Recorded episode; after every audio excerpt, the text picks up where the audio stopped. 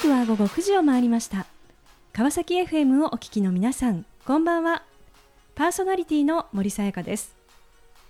本日326回目となります。森さやかの Life is a Journey この番組では毎回さまざまな分野で活躍されている方をお迎えし人生を振り返っていただきます。前回は株式会社コトビア代表取締役荻原美希さんにご出演いただきました。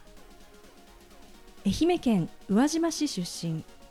事業を営む父の姿に地域貢献や中小企業のためになることはできないかと経営を学ぶため大学院へ。そこでの出会いが今の事業の原点。パウスで経験を積み仲間と共に独立起業。不妊治療と仕事を両立しながら完成デザインコンサルティングの事業を確立。お子さんが生まれた今家族を大切にしながら歩みを進める荻原さん。自分の人生をデザインするというメッセージをいただきました。今回も素敵なゲストをお迎えしお話を伺っていきたいと思います。この番組は人と技術の力で驚きあふれる世界を株式会社ワンワールドの提供でお送りします。さあそれでは本日のゲストをご紹介いたしましょう。株式会社三安代表取締役社長トゥアンさんです。トゥアンさんよろしくお願いいたします。よろしくお願いいたします。えー、さてトゥアンさん現在どのような事業を展開されていらっしゃるのでしょうか？ぜひご紹介をお願いいたします。はい、えー、改めまして株式会社三安のトゥアンと申します。えー、現在、えー、弊社やってる提供している事業といたしまして主に日本とベトナム、えー、関連の事業でありますけれども主に3つがあります1つは、えーと、自社のプロダクトを開発しておりまして、えー、幼稚園保育園向けの、えーと、管理パッケージを開発あの導入しております。で2つ目は、えーと、日本のあのシステム受託開発、えー、行いましてで3つ目はあのベトナムへの進出またベトナム企業を日本に進出するあのコンサルティングをやっております、はい、よろしくお願いします。ありがとうございます。あの3つの、まあ、ご事業を展開されていらっしゃるということですが、はい、あのこの自社プロダクトのこの保育園、まあ、幼稚園のですね、このシステムというのはあの具体的にはどんなことができるものなんでしょうか？はいえー、自社のプロダクトなんですけれども保育園あのそのものの、えー、トータルのあの分割の、えーと、管理のパッケージでありまして、うん、であの我々力入れてるのは、はい、あの保育園保護者のコミュニケーション向上するための、うん、えー、ところとあと子ども安全守るための、えーと、例えばあのバスの置き去り、はいえー、事故防止のソリューションとか、えーはい、あの出血の指導、あの取ったりとか、はい、こういったのあのシステムであります。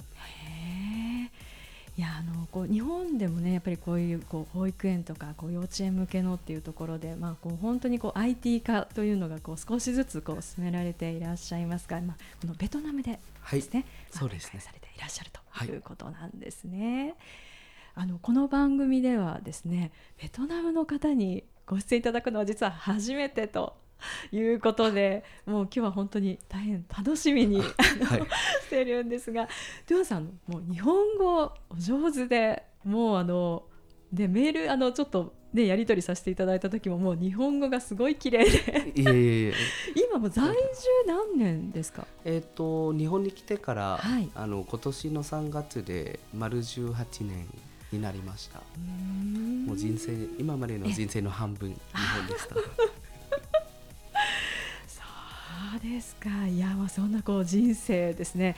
今日はちょっとこういろいろとですねこう紐解いていきながらあのぜひこれまでの歩みをですね伺っていきたいと思います。はいであのトワンさんは、まあ、こうベトナムの、まあ、ご出身ということであのこう、まあ、地元でですねお過ごしになってあの高校ですねご卒業の頃というのはあのご自身のこの先のこう将来のことってどんなふうにこう考えていらっしゃったんでしょうか？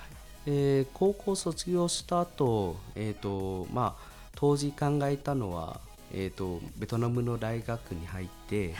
えー、と大学卒業したら、えーとまあ、ベトナムの公務員になって、うん。あの結婚して、はい。あのベトナムのあの国内の生活過ごしたというあの、まあ、当時考えたんですが、うん。あの自分の中はずっと日本かええ。海外に留学したいということで、はい。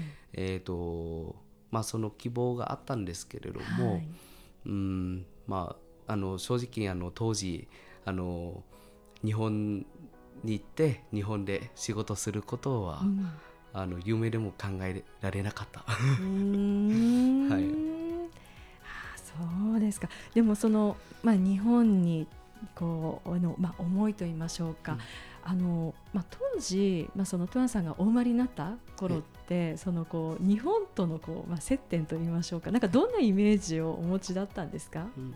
まあ、私の当時の日本に対するイメージといたしましては、えーすごくあの、まあ、あの経済成長優れている国であの、まあ、ベトナム当時ベトナムでは考えられない、まあ、あの地下鉄とかええええたくさんあってて、はい。新幹線もあって、うん。であのすごく発展している国だなっていう当時のイメージでした。はい、うん。じゃあそうした思いあってですね、まあ、そのこのまあ大学へとまあ進まれるわけですけれども、はでもその思いですね。はい。が終わりだったということでなんとあの日本語学校に進まれるという選択をされたんですね。そうですね。はい。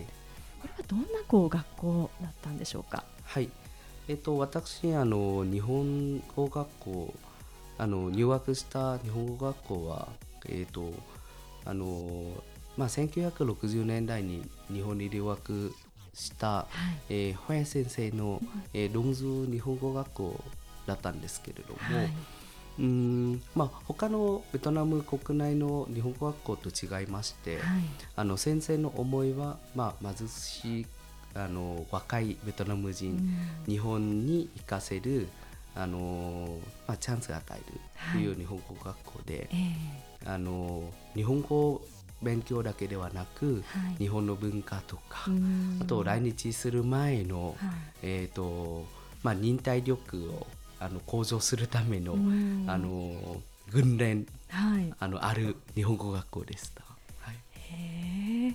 あの今その子本屋先生はですね、なんとあの令和2年にあの日本の旭日賞を受賞されてはい。いらっしゃるとええいうことでですね、あの大変志の高い方があの集まってねいらっしゃる学校だということなんですが、あの実際にそのね忍耐というふうにねおっしゃってましたが、どんな生活だったんですか？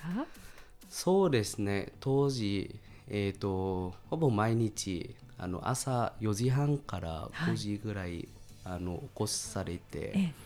あのまずはあの大きな公園の3周4周ぐらいランニングしてはい。でその後あのまあ大体毎日朝7時から、えー、と10時夜10時ぐらいまで日本語うん。あの勉強したりあの日本語のあの数学物理はい。の本を読んだりして、あのはい、その生活を過ごしました。やっぱりあのあのロンズの留学生は、はい。あの単なる来日してうん。勉強だけではなくて、はい。あの林先生の、えー、と期待ははい。来日して、うん。えー、と日本の国立大学とかに入るええ。という、あの期待なんで、うん。やっぱりあの日本語以外あの数学物理科学はい。社会の勉強は、その8ヶ月間。へあの勉強しないといけない。いやーもうちょっと想像するだけで大変な プログラムということですが、あのその後のお話大変気になるところなんですが後半引き続きお話を伺っていきたいと思います、はい、えーさてここでゲストの方の意外な一面を探ることを目的にこんな質問をさせていただきます、えー今ルアンさんが興味関心を持っていることを教えてくださいえーまあ、私今最も関心持ってることはあの新しい技術をあの使ってあの事業のあのデジタルトランスフォーメーション、うん。つまり私たち今やっている、はい。あの業務はええ。あの IT うん。あの業界なんですけれども、はい。あの住宅開発の中にどうやって、えあのレス化できるかっていうのは、うんえー、と大変興味持っていて、うん。あの取り組んでいるところであります。うんいやーなんかこうどんな風にこう実現されていくのかえー楽しみですね。そうですね。いやーありがとうございます。さあそれではここで一曲お届けしましょう。スマップで世界に一つだけの花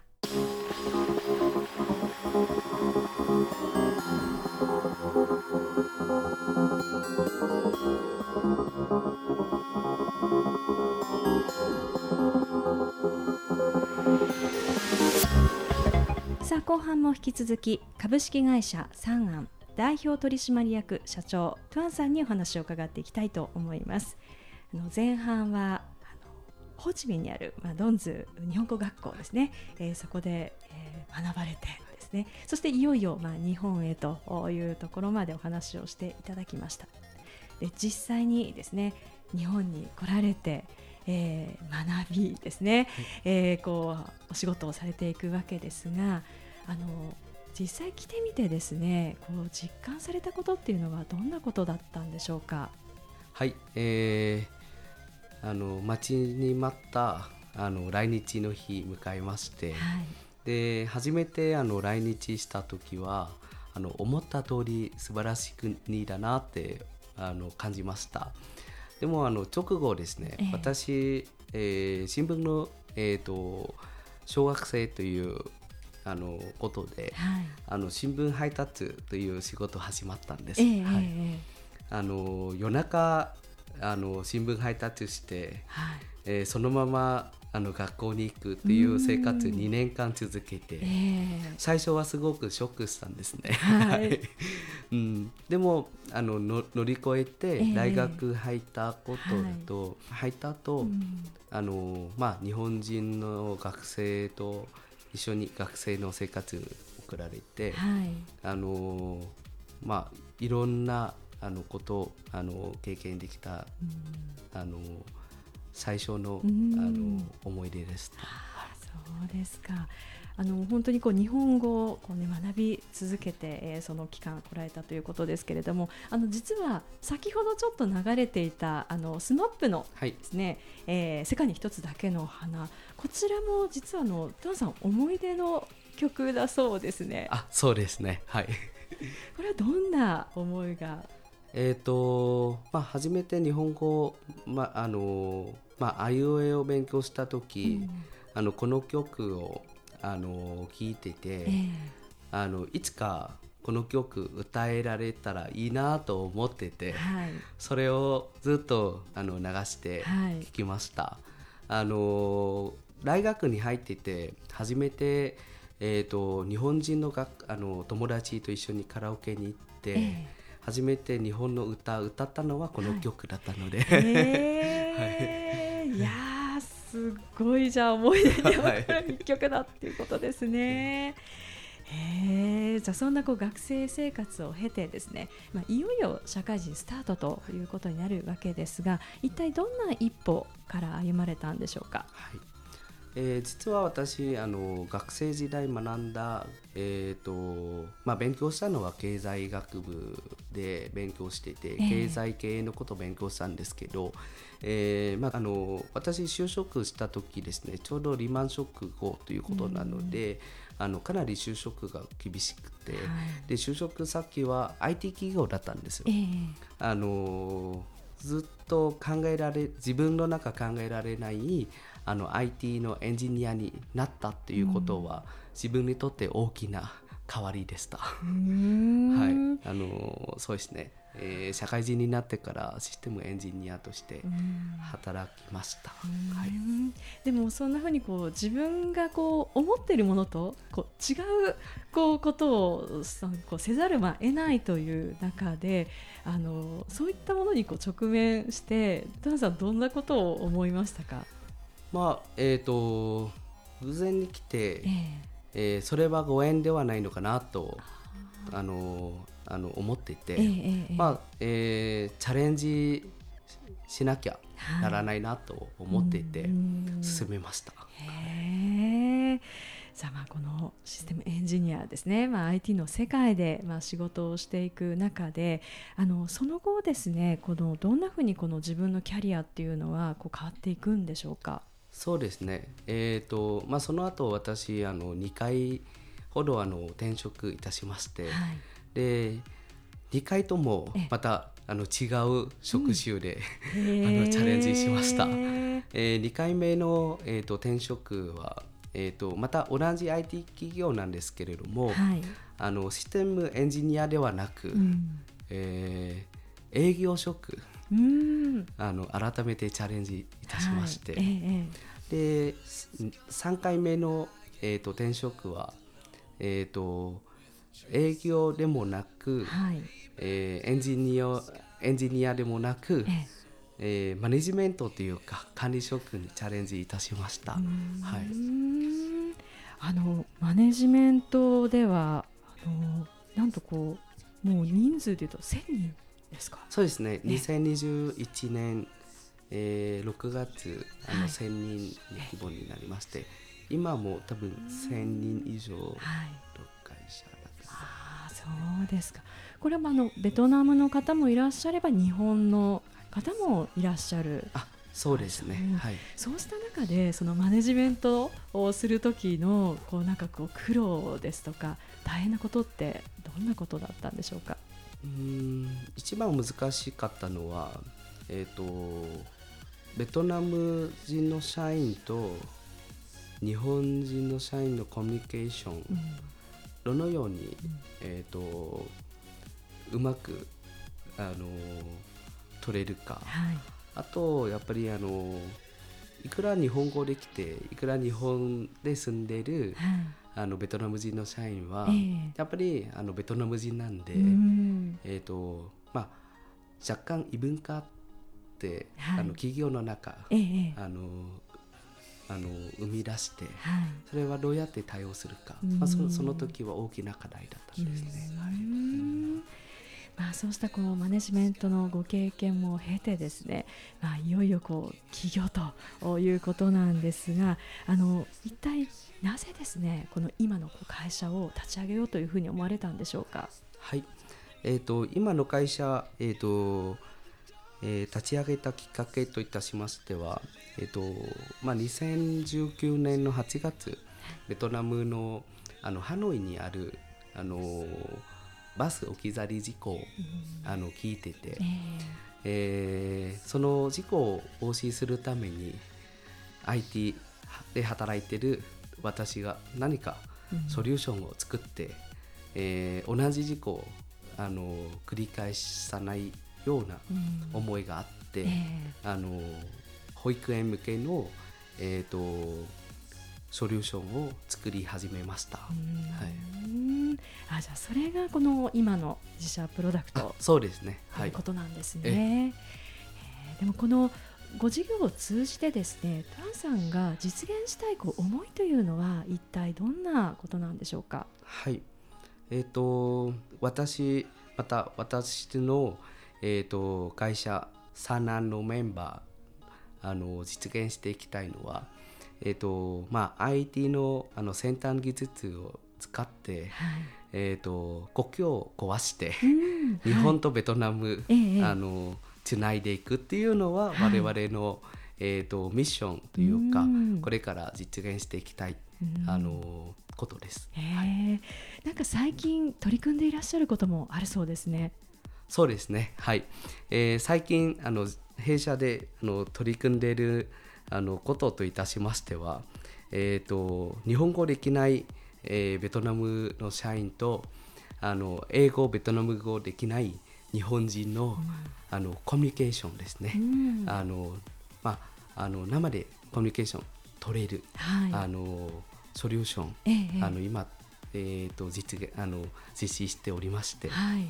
あのお客様からも大変評価していただいているところです。はい、そこじゃ日本人の方は日本語でこうコミュニケーションを取ってでもそれがベトナムの方にはベトナム語だったり英語でそうですね。受け取ることができるそうですね。ということですね。で逆に、うん。えーベトナム側の社員はベトナム語をあの入力して、はい、日本側の方は日本語で、うん。あの見て、はい、あの理解してもらうというソリューションですね。はいあのトゥアンさんはベトナムと日本とですねこの両方、まあ、こう見られていらっしゃるわけですけれどもあのベトナムのこう方のですねこのキャリアの考え方っていうのはあのどういったものなんでしょうか？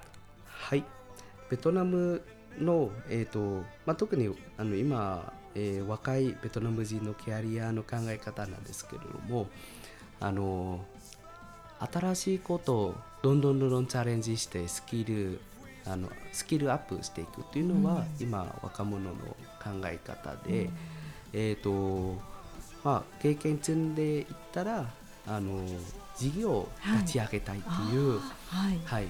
えーベトナム人若いベトナム人うん。の精神というか、ええはい。ええ。あります。へえいやーあの今のねあの日本がどんなふうにこう若い方にこう見られて、ね、いらっしゃるのかっていうのも大変気になるところではあるんですがさあ、えーこの番組ではゲストの皆さんに必ずお聞きしている質問があります、えー、トゥアンさんにもお伺いさせていただきます。はい、これから自分の夢を実現しようと考えている方々へ背中を押すメッセージをお願いいたします。はい。えー今、えー、と夢持っていらっしゃる方、えーメッセージといたしまして、えーまずは、えー、とアイディア持っていらっしゃいましたらぜひあの実現していただきたいと考えて、まああのやってみないと課題わからないので、うん。やってみて、はい。えー改善してきっとあのうまくいけると考えておりますのであえてチャレンジしてくださいというメッセージを送りたいと考えております。はい。素敵なメッセージをありがとうございました。ということで本日は改めまして株式会社三安代表取締役社長トゥアンさんにご登場いただきました。トゥアンさんありがとうございました。ありがとうございました。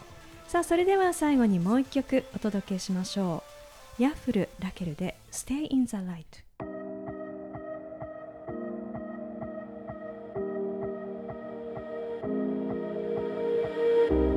森さやかの Life is a Journey いかがでしたでしょうか？ベトナムで生まれ育ち高校を卒業して大学に進学するも日本へ行ってみたい。その思いからホーチミンにあるドンズ日本語学校へと進路変更。日本へ留学し新聞配達をしながら勉強した日々。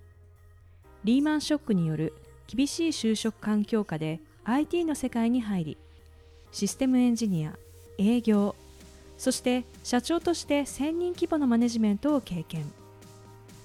独立し IT を通じて日本とベトナムの架け橋になろうと志高く取り組むトゥアンさん。忍耐力そして失敗を恐れないチャレンジ。今日本とベトナムのコミュニケーション課題に挑戦しているトゥアンさん。国と国難しいことはあるかもしれない。しかし壁は越え心はつながっていく。トゥアンさんの志に触れ勇気希望可能性を感じた。そんな時間でした。次回はどんな素敵なゲストの方が来てくださるでしょうか。来週もまたこの時間にお会いしましょう。今日も一日お疲れ様でした。おやすみなさい。